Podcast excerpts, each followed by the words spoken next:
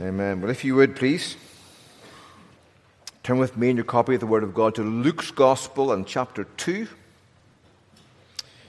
And we're going to read the first 21 verses to the praise of God. This is the Word of God. Please take heed how you hear.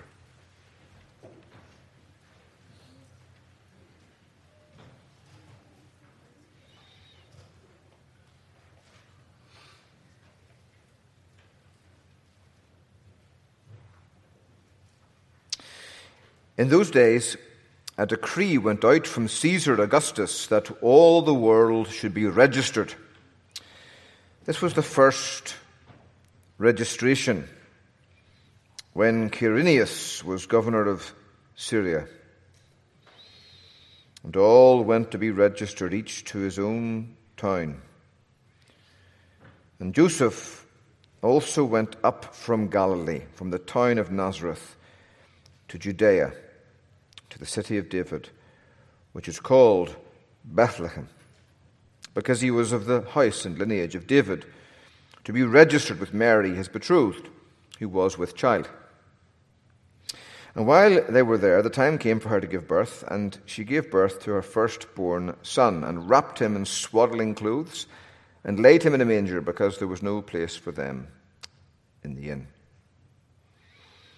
And in the same region there were shepherds out in the field, keeping watch over their flock by night.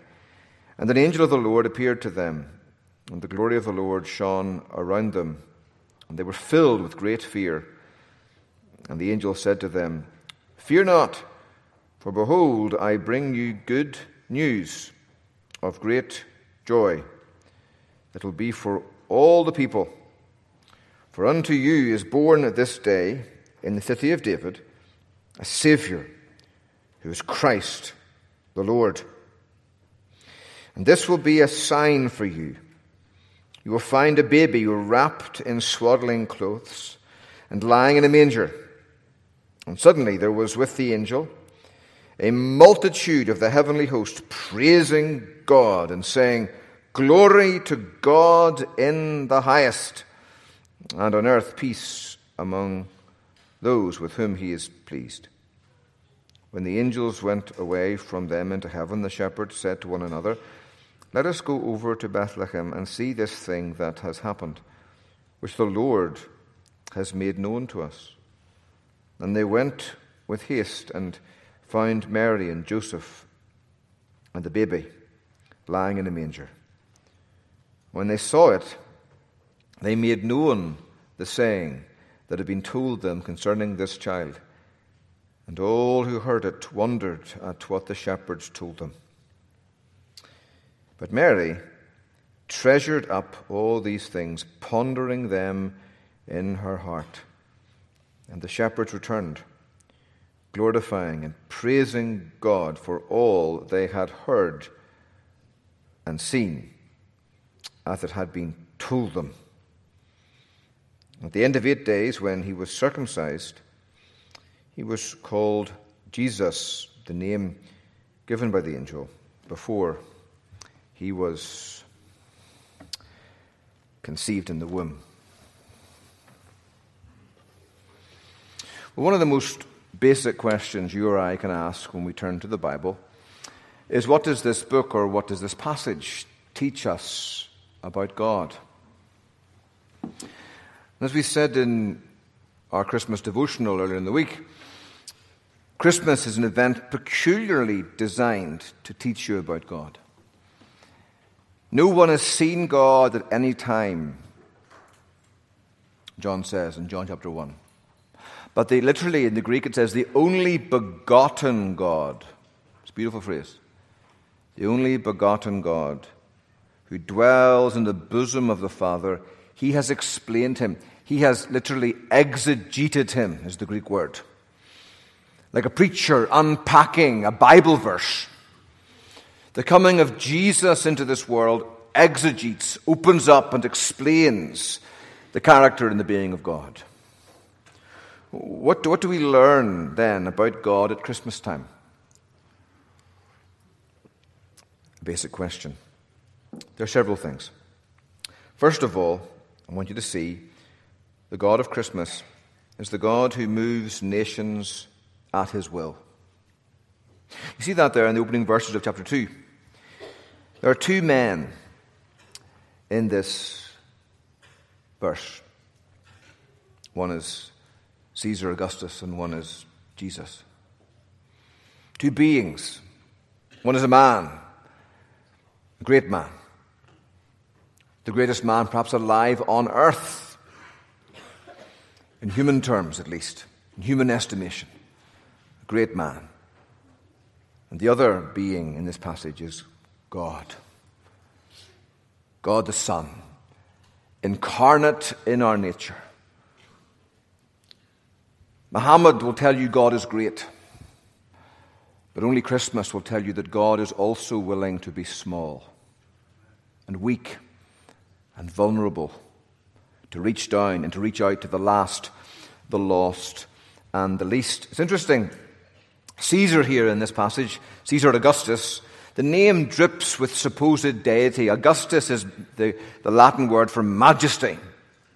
And Caesar Augustus was, was a great king, a mover and a shaker. He conquered Antony and Cleopatra, came to the throne, brought balance to the force, if you like. He brought balance to the empire. Before um, he came to the, the throne of Rome, um, the Roman Empire was torn by disruption, uncertainty, there was pillage, there was slaughter, near anarchy, and the constant threat of the whole empire unraveling and disintegrating. But, but Augustus was a man of great civil and logistical genius, and he kind of wrapped it all together and brought in an era of peace called the Pax Romana, the peace of Rome, that actually made it possible for the gospel to spread out. If it hadn't been for Augustus, the apostles wouldn't have been safe to travel north, south, east, and west um, through uh, Asia Minor and Greece and so forth and so on. And so Augustus was an undeniably great man. And he was called Caesar the Majestic One. And with his reign, um, the Romans began to deify their Caesars. Uh, and that became a tradition, of course. You had to worship them by, by throwing incense onto the, the altar, just a pinch every year to prove your citizenship. But um, Augustus was the first one. He was called the Son of God on some of the inscriptions. And he's also called the Savior of the whole world. So you've got two, if you like, Messiah figures in uh, this verse. You've got Augustus, the mighty ruler, who's putting the world right. And the world looking to him for salvation. He's promising salvation. And you see that happening even today, where we're looking perhaps for better leadership in America at every level. As our, as our empire kind of crumbles a little bit, looks a bit tattered around the edges.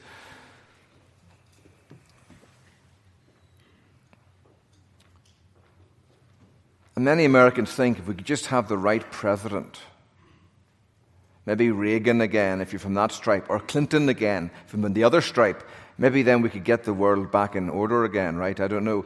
And, uh, and people are looking to Augustus, and he's delivering, he's bringing peace to the world and a measure of prosperity to Rome. He's the savior of the whole world. And and he seems to be in control and he's flexing his muscles. He issues this decree and the whole world jumps into order. Notice all the world. Rome didn't own all the world, but they like to think they did. The, all the world should be registered. This was the first registration when Quirinius was governor of, of Syria. And all went to be registered, each to his own town. This mighty man flexing his muscles, and the world jumps to attention. And you can imagine Joseph and Mary, they're not best pleased. Mary is now eight and a half months pregnant, and they've got to, they've got to walk 80 miles. 80 miles. Like imagine that, ladies. You're eight and a half months pregnant. Maybe in the back of a donkey, all right? And um, she got to go 80 miles to Joseph's home place to be registered. And she's probably lamenting, why, why that stupid man have to move me? I, I could be much happier having my baby at home in Nazareth, right? But no, she's got to walk or ride in the back of a donkey. Bumpy, hard roads, cold nights. Several days at least on the road, pregnant. You can imagine it. Why? Because behind the scenes, Augustus, Gus for all of his gussiness, isn't the one really in control, right? Joseph also went up from Galilee, from the town of Nazareth to Judea, to the city of David, which is called Bethlehem, because he was of the house and lineage of David. That's the real because.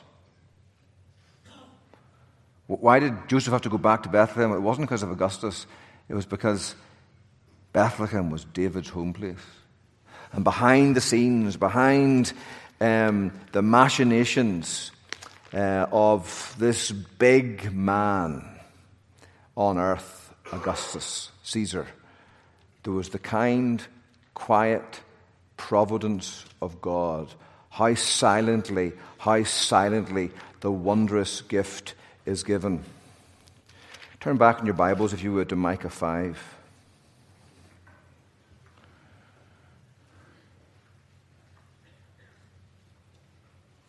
Verse 2, and actually I'm going to read this, if you excuse me a second, from um, the, the New American Standard, because it just grabs the Hebrew a little better.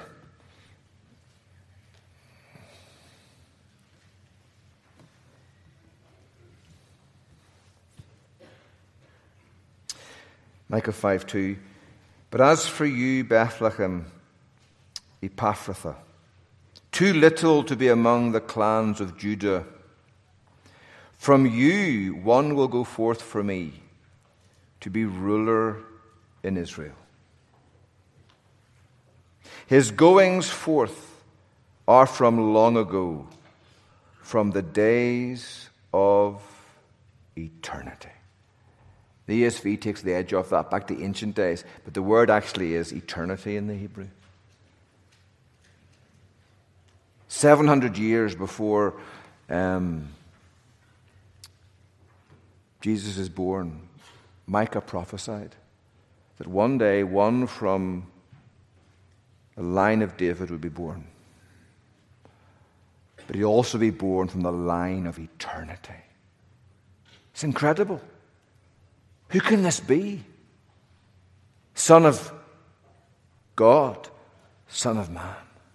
And behind the scenes, behind the, the logistical genius of Augustus, there's another genius at work, moving this young family to just the right place at just the right time. And that's why when Joseph opens up his iPhone and puts IMAPS Bethlehem, it's a long way.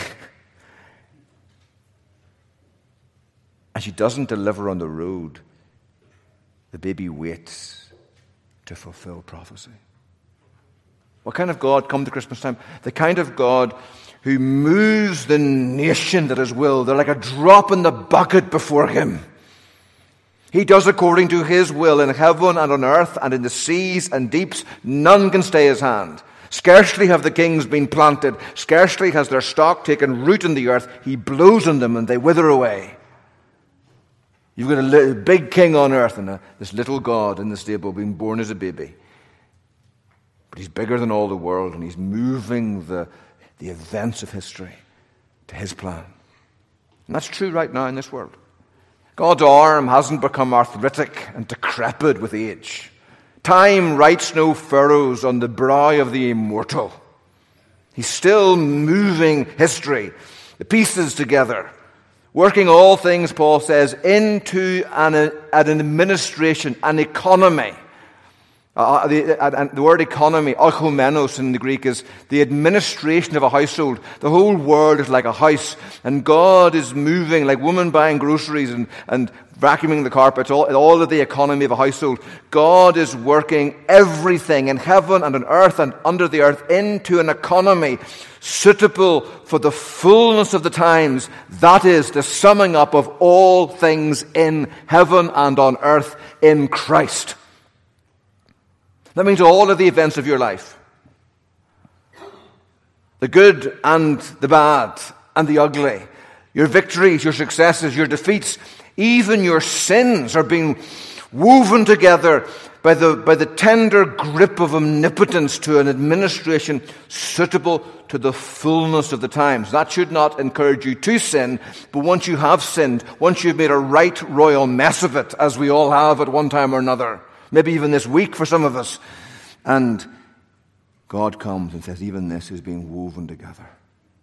The Republican Party, the Democratic Party, Prince Charles, the defender of the faiths. He likes to think he isn't a defender of the faiths. God is weaving it all together into a moment when Christ shall come, the faithful witness, the firstborn from the dead, and the ruler of the kings of the earth. That's the first thing.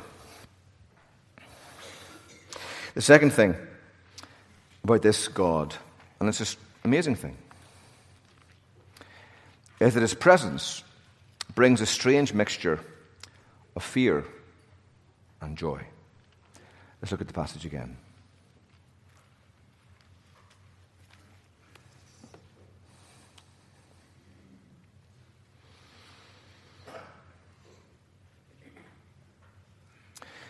Verse 8 And in the same region there were shepherds out in the, the field, keeping watch over their flock by night. And an angel of the Lord appeared to them, and the glory of the Lord, the weightiness of God's presence appeared to them. And it wasn't. It wasn't that the angels brought that glory. It wasn't that they were shining with it, though they were, right? This is the, this is the Shekinah glory that was in the temple and that departed in 586 BC and never departed, never returned again. When the glory departed. Ezekiel prophesied that. That pillar by fire by night and the cloud by day was never seen or felt again in the temple precincts. It's gone. 500 years. And suddenly here, the glory of the Lord didn't shine from the angels. It shone. God has come back, as it were, to Israel. And the angels are there. And they were filled with great fear. His presence brings fear. That's incredible. We like to think that God's presence doesn't bring fear anymore. You go into Barnes and Noble or Amazon, wherever you buy your books, and there's, a, there's an exhaustive sacred, sacred selection where you can talk to about the worship of angels and tarot cards and everything else.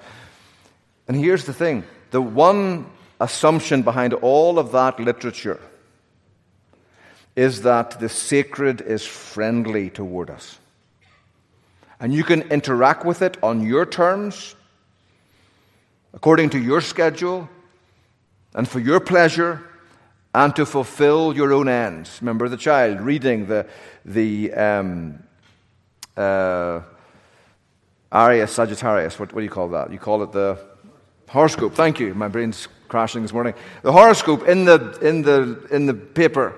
I'm trying to think, okay, and I would think, okay, if bad, how can I avoid some of this stuff? How can I make sure this happens, right? I'm, I'm not reading the horoscope to kind of worship God better. I'm, um, I'm reading it to try and make my life better. And people try to interact with angels and even demons and, and Ouija boards and other things to interact with the sacred on their terms and for their own ends and for their benefit. That's a colossal miscalculation. The presence of the sacred is not um, at peace with this world. God's default posture is one of war with this world by nature. Every intent of the thoughts of our heart is only evil continually. Look at the news. Does this world look like a place that's at, at um, peace with God? But the murder and the butchery and the, the, the, the, the sex trafficking and the rapes and child abuse and all kinds of fraud and ungodliness. This world is careening out of control as men raise their fist and more than their fist, their middle finger at heaven and say, We will not serve you. And the consequence of it is felt everywhere. And God's presence. The Bible says God is angry with the wicked every day, and He's right to be. And the angels worship Him for it. Holy art thou, O Lord God Almighty. Ascribe to our God the rock. His work is perfect. All of his ways are just. He's a God of faithfulness, without injustice, righteous and upright is he. He's a God who will not allow evil to go unchallenged. And we see echoes of that in our own heart. We, we, are incensed in a soccer game when someone cheats and gets away with it, or does a foul in the penalty box and there's not a penalty kick rewarded for it. Or when we watch a murder mystery, we watch it waiting to see the bad man locked up. A whole season goes by as we watch these shows, waiting for the, for the murderer to be found and locked up. We like things being tidied up and finished. I was, when I went back to Northern Ireland recently, one of my friends, Tim Work, he was that um, obsessive compulsive guy who would um, get into his bed at night time. He would make his bed like the British soldiers, all perfectly, you know, tucked in. And he would get in without disturbing the sheets. It was like a snake. He would kind of insert himself into the, into the bed. In the morning, he'd kind of come out again. And the, it, wouldn't be, it wouldn't be, you could still bounce the penny off the bed. It was amazing. It was, the sheets didn't, he didn't move an inch all night, just lay there still. And we would drive him crazy by moving. He'd have everything in his room would be perfect the, the rubbers and the, the erasers and the, and the pencils and the pens all perfectly put. And he, we, we would just move one of the erasers just a little bit. And he'd walk in, you'd see him get stressed. He'd know something was out of joint. And he'd walk about the room, and then he would see it, he'd, he'd move it back again to place. And he'd kind of like, ah, oh, he'd breathe. Well, when he was younger, he was a very, very smart doctor. When he was younger, he was a bit lazy and wouldn't go out of bed in the mornings. And he was also very musical, and his mother would get him out of bed in the mornings by um, going down to the piano. She'd call him, he wouldn't get up. And she, she would, the only way to get him out of bed was to play the scale do, re, mi, fa, sol, la, ti. And uh, five seconds later, Tim would run downstairs and do, because he couldn't, he couldn't leave the, he couldn't leave the, the scale un, incomplete.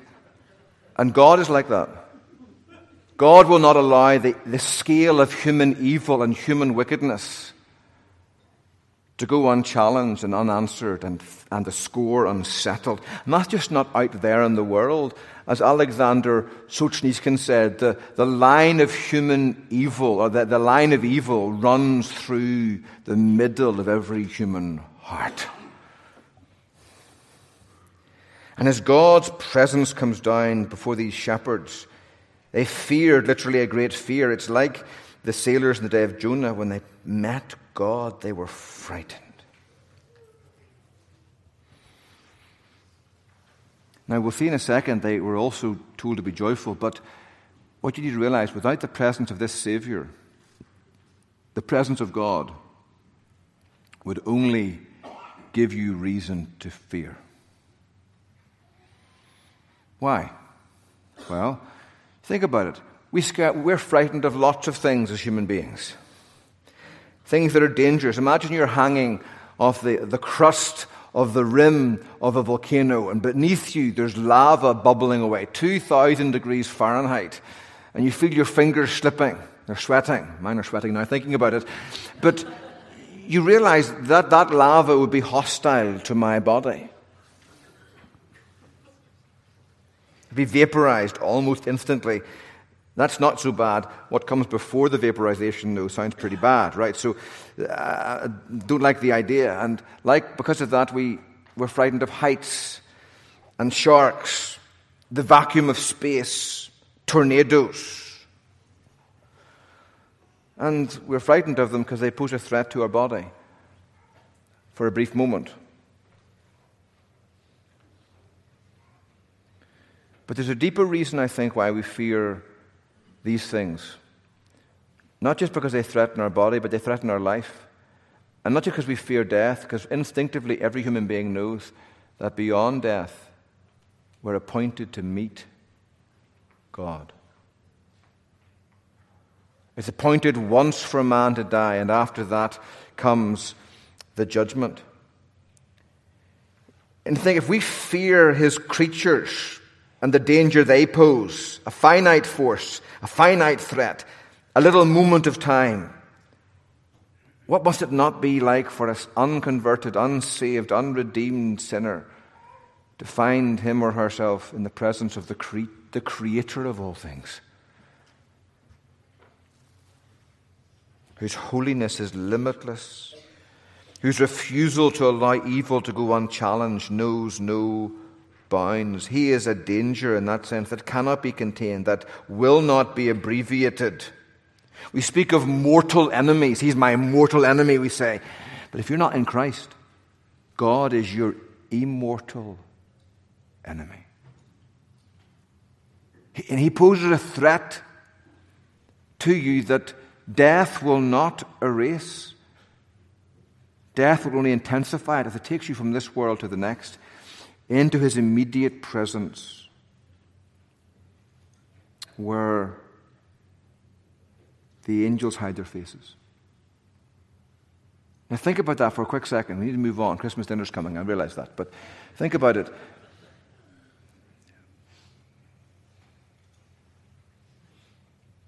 Right, most of us here in this room aren't great singers. We don't mind singing in the shower. How would you feel if you're singing in the shower? You're belting out, I don't know, Nessun Dorma or something, you know, or, you know, Cheers to the Elf, whatever. And suddenly you realize that, you know, four or five friends from the church have come to your front door. Or even more likely, maybe you're arguing with your children and you're, you're, you're shouting at them, they're shouting back at you, and then the doorbell goes ding dong, and you open the door, and there's that nice couple from church, and you think, oh no, did they hear me? I think they did. And the annoyance of having an argument with your wife or your children suddenly becomes embarrassing because it becomes public in the presence of other human beings. Now, the problem is, of course, or the good thing, I suppose, is those people are themselves sinners who can probably identify they've been in that situation too and can somewhat share your embarrassment. Um, but imagine what it's like the embarrassment of, of, of having all of your sins, all of your thoughts, Every thought that's ever crossed your mind, every word that's ever come out of your mouth, every, everything you've ever done brought into the presence of God, where there's no place to hide, where the sun would be like a dark spot in the brightness of His glory. And you feel yourself surrounded your, holy, your, your body will not survive. It returns to the dust from whence it's created, and your spirit is there, a naked spirit in the presence of the Father of all spirits, surrounded, his eye piercing you like, a, like lightning bolt forever.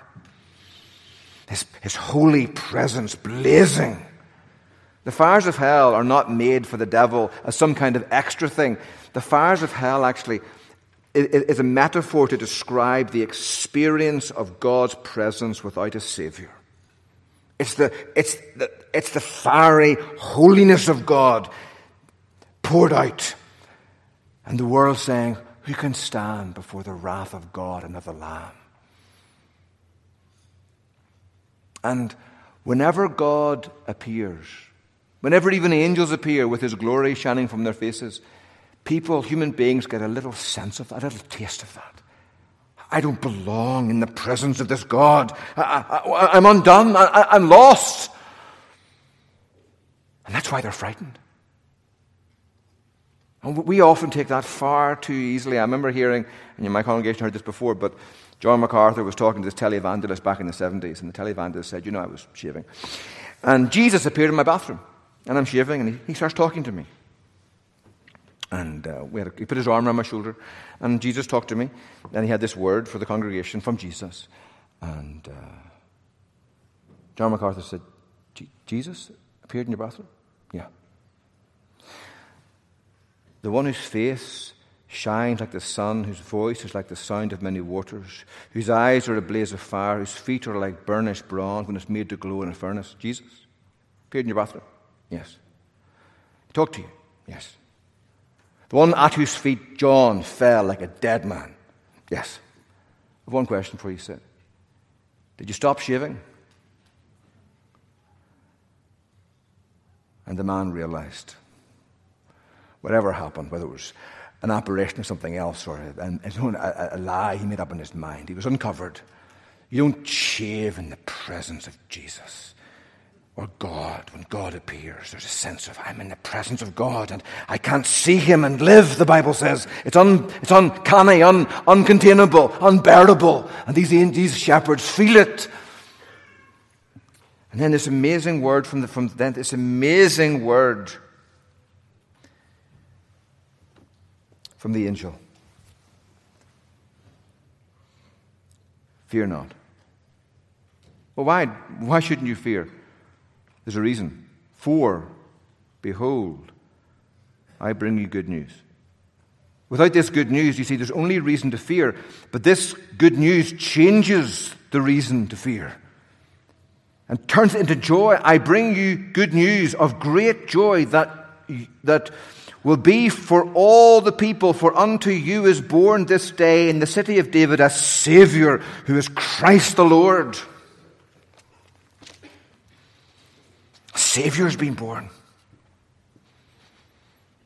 That's wonderful.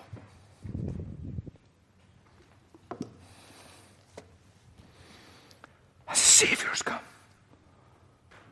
And because of that Savior, if you have Jesus, do you realize? If you have Jesus, the worst you can be is saved. That's the worst.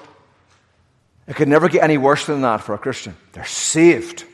And if you don't have Jesus, I don't care what you have in this world, the best you can be is lost. Do you have Jesus? A Savior has come. He turns this great fear into great joy and great hope. What kind of God at Christmas time? A God whose presence brings this strange mixture of fear, but also joy in his presence. And then, thirdly, the kind of God who reaches out and reaches down. Did you see? Reaches out Fear not, for behold, I bring you good news of great joy that will be for all the people. All the people. I love that little word, all. It's tiny, but it's as big as the whole world, and it's as long as human history. All this news, this gospel, this hope, this salvation, this Savior is for all. Which means if He's for all, He's for each one of you in this room. You might say, Well, I've tried that. I came to Jesus as a teenager and I asked Him, Lord, save me. And I felt nothing. Nothing happened. There was no kazoom, kabam, and I didn't become a new person. And I think He's abandoned me. There's no hope for me. No, the word all extends for all people, no matter what you've done, all histories, all types of sin, all experiences. If you can hear these words, Jesus says to you, if you come to me, all who come to me, I will by no means cast out. Nobody is excluded from this message unless those who exclude themselves. Come. He's a good news for all people. He reaches out to all. The grace of God, Paul says, has epiphanied, has appeared, bringing salvation into the presence of all people. Rich, young, old, male, female, rich, poor, gay, straight, cisgendered, transgendered, the best, the worst, all races, all nations, all people. He reaches out to all and he reaches down to any with warm, tender mercy. The shepherds, we think of shepherds and cuddly sheep. Sheep actually are stupid animals. Ask Jim. but um, but the, the source of a thousand sermon illustrations. Thank you, Jim. Um, but the, the sheep, that is. Um, always getting lost. Um, but we think of shepherds as kind of like cuddly people, like Jesus, right? Or the ones going to the Beth. Shepherds, the, in shepherds um, in the days of Christ were like trailer trash. They were the dregs of society, the bottom, the scum on the bottom of society's trash can. In the eyes of the Jews, their work made them hopeless Sabbath breakers. They were perpetually unclean, irreligious, and habitually dishonest. Their testimony was not welcome in a court of law. If you had five shepherds who said, This happened, and one Pharisee said, Didn't happen, the Pharisee's word would be taken. They were the scum of the earth, sexually immoral, thieves.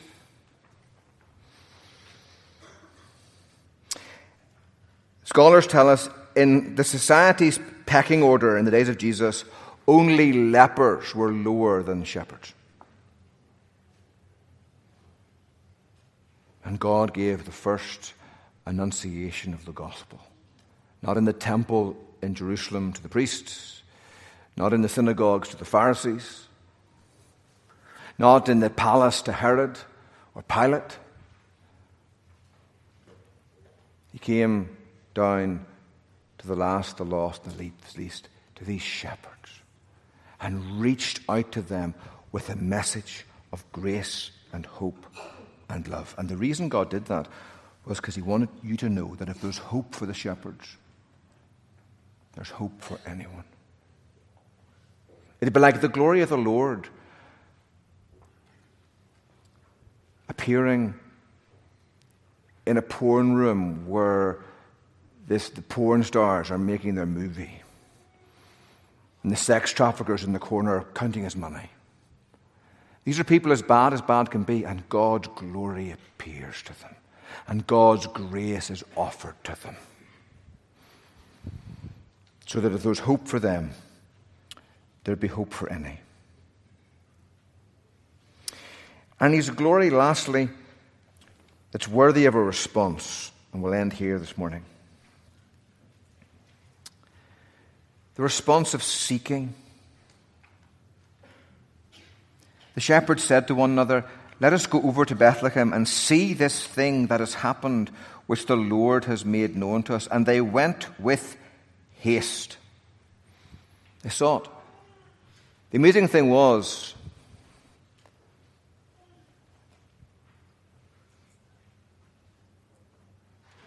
when Herod heard in Jerusalem, he didn't go. When the people of Jerusalem heard, they were troubled, Matthew 2 says. They didn't go. The wise men went, Herod didn't go. The shepherds went, the, the, the, the dwellers in Jerusalem didn't go. The shepherds sought. Are you seeking the Lord?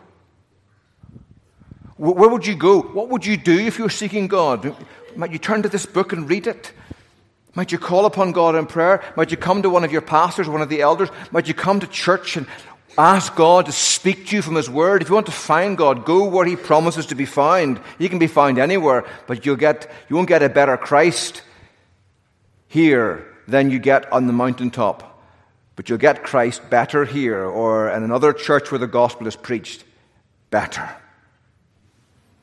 You don't get a better Christ, but you get Christ better where He promises to be found. Where two or three are gathered in my name, in the church, there I am. The response of sharing. And when they saw it, they made known the saying that had been told them concerning this child. They told others. They weren't, they weren't a dead end to truth. Have you lost your, your passion for sharing the gospel? When you go about uh, Jerusalem Greensboro, do you see everybody you meet as lost, saved, bound for heaven or for hell? They're eternal souls. As God, as long as God exists, they will exist in the glory of God, in His love, or the wrath of God in outer darkness. And you have a message to share with them. The response of sharing, the response of treasuring. Verse 19, but Mary treasured up all these things, pondering them in her heart. We think about many things. Boys and girls, for a while, you'll be thinking about your presents, what are you going to get, and so forth and so on. And, and um, the, around, around the tree, this morning, my daughter had a puncture. I had to go and help her. So the, the, opening of the presents was delayed for some time. And the children were round the tree trying to think whose presents belonged to who. And they were looking and shaking and feeling and wondering and um, pondering. Do you ever ponder the reason why God became a baby?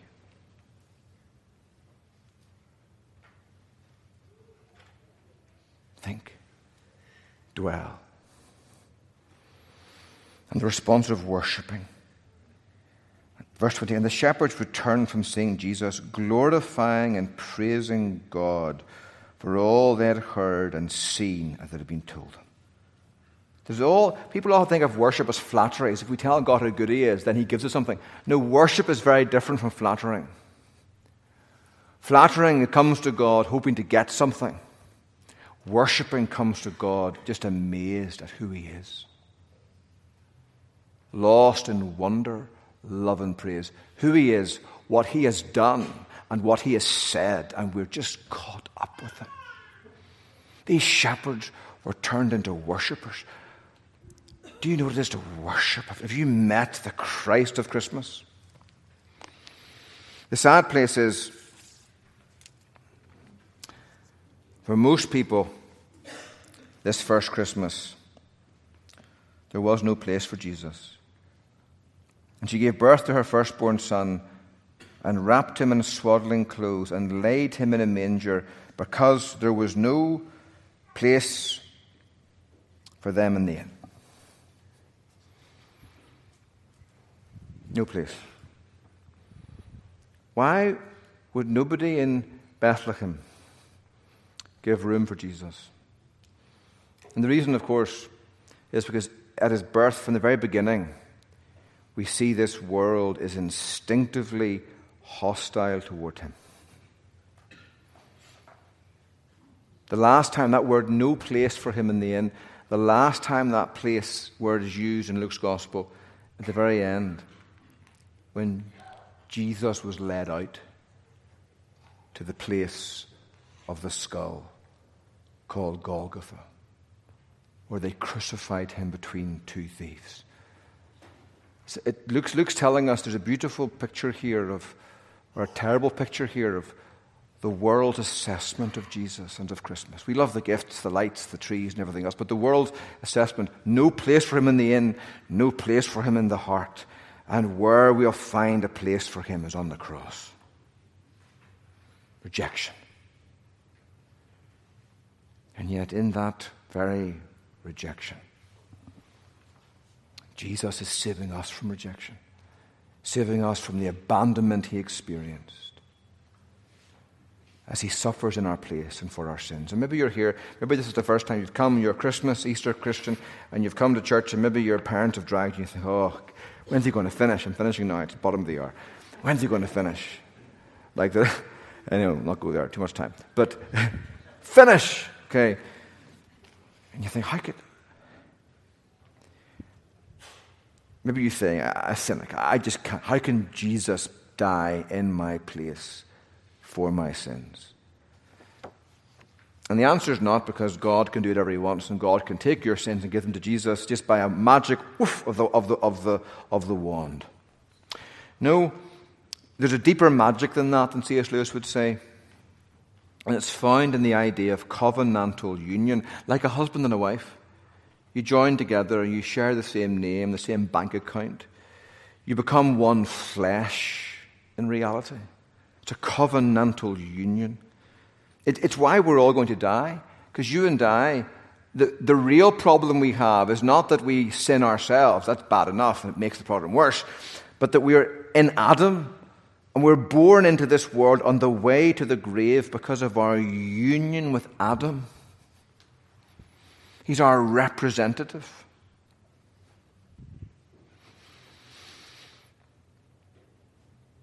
And that union makes Adam's death our death and his sinful nature our sinful nature.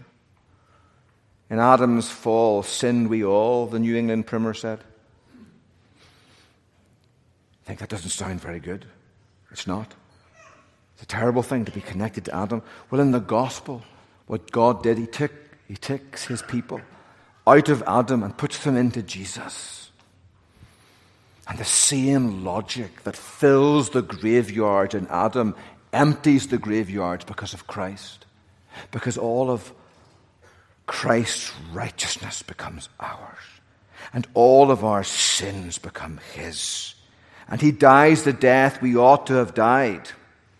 And we live the life He ought to have lived under the favor of God and are at peace with God as the angels sang, Glory to God in the highest, and on earth, peace among literally the men of his good pleasure. How can God look at you and me and think, good pleasure? Because he doesn't just look at you and me, he looks at you and me, and he sees Jesus. I had coffee recently with one of Sonny's grandchildren, one of my eldest grandchildren. He doesn't come to our church. I've only met him once or twice in my life. But I met this young lad, and I looked at him, you know, and I saw Sonny. And I loved him. It's as if I've always loved him. I've loved Sonny for so long. I looked at this son, his grandson, and I saw Sonny in him, and I loved him. And when Jesus, when God looks at you, Christian, he sees Jesus. And he loves you. And on the cross, when God looked at Jesus, he saw only you. He saw only your sin. And he cursed him. And that's the reason for Christmas. That Christ might go to the cross and you might go to heaven. It's the logic of the seesaw. One end always goes down and the other up. What kind of a God? An amazing God who wraps himself up in our nature and covers himself up with our sin, so that God can not only demand atonement for sin, but he provides that atonement and he becomes that atonement. So that Jesus might do what his name says save his people from their sins, their own particular ways of sinning. Christ saves them all from it all in time and forever. And if you believe that, you have the foundation. You might have nothing else, but you have the foundation of a Merry Christmas. And if you've never believed that, I want to invite you this morning to come and put your faith in Jesus. He's a Savior. The best you can be with Him is safe and the worst you can be without Him is lost. No, the best you can be without Him is lost. Let's pray. Father, thank you, O God, for the gospel. We pray this morning, O Lord Jesus, that you would come and meet with this congregation and show us something of Jesus, the one who went to our place on the cross, that we might go to his place in the Father's house. We offer these prayers in Jesus' name. Amen.